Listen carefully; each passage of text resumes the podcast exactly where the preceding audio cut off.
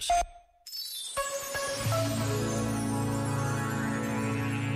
Escreveu Dom Gianfranco Razi: não nos esqueçamos que já no livro bíblico dos Provérbios, a sabedoria divina era representada como uma jovem que brincava no horizonte do mundo, deliciando-se e divertindo-se.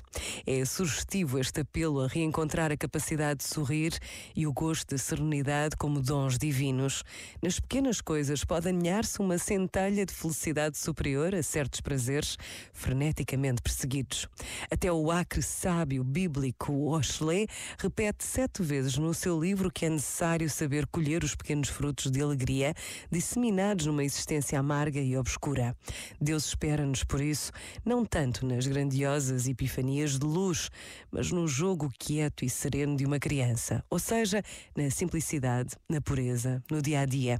Um Deus que sorri e se alegra de modo límpido e normal. Este momento está disponível em podcast no site e na app.